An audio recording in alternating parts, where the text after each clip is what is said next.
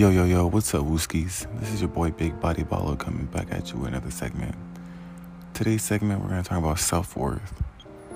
Um, self worth is a common topic that most people struggle with, you know, including myself, when things don't seem to be going our way or when things don't happen to be on our side, we tend to think that we're not good enough whether it's good enough for a person, good enough for a job, your career, anything that you're pursuing, when it doesn't work out, we always think that it's our fault. But not everything is meant for us. Not everyone is meant for us either. There are some people and there's some things that just don't deserve us. So don't ever think for a second that you're not good enough. You always will be good enough, but be good enough for yourself. I love you. Have a good day, guys.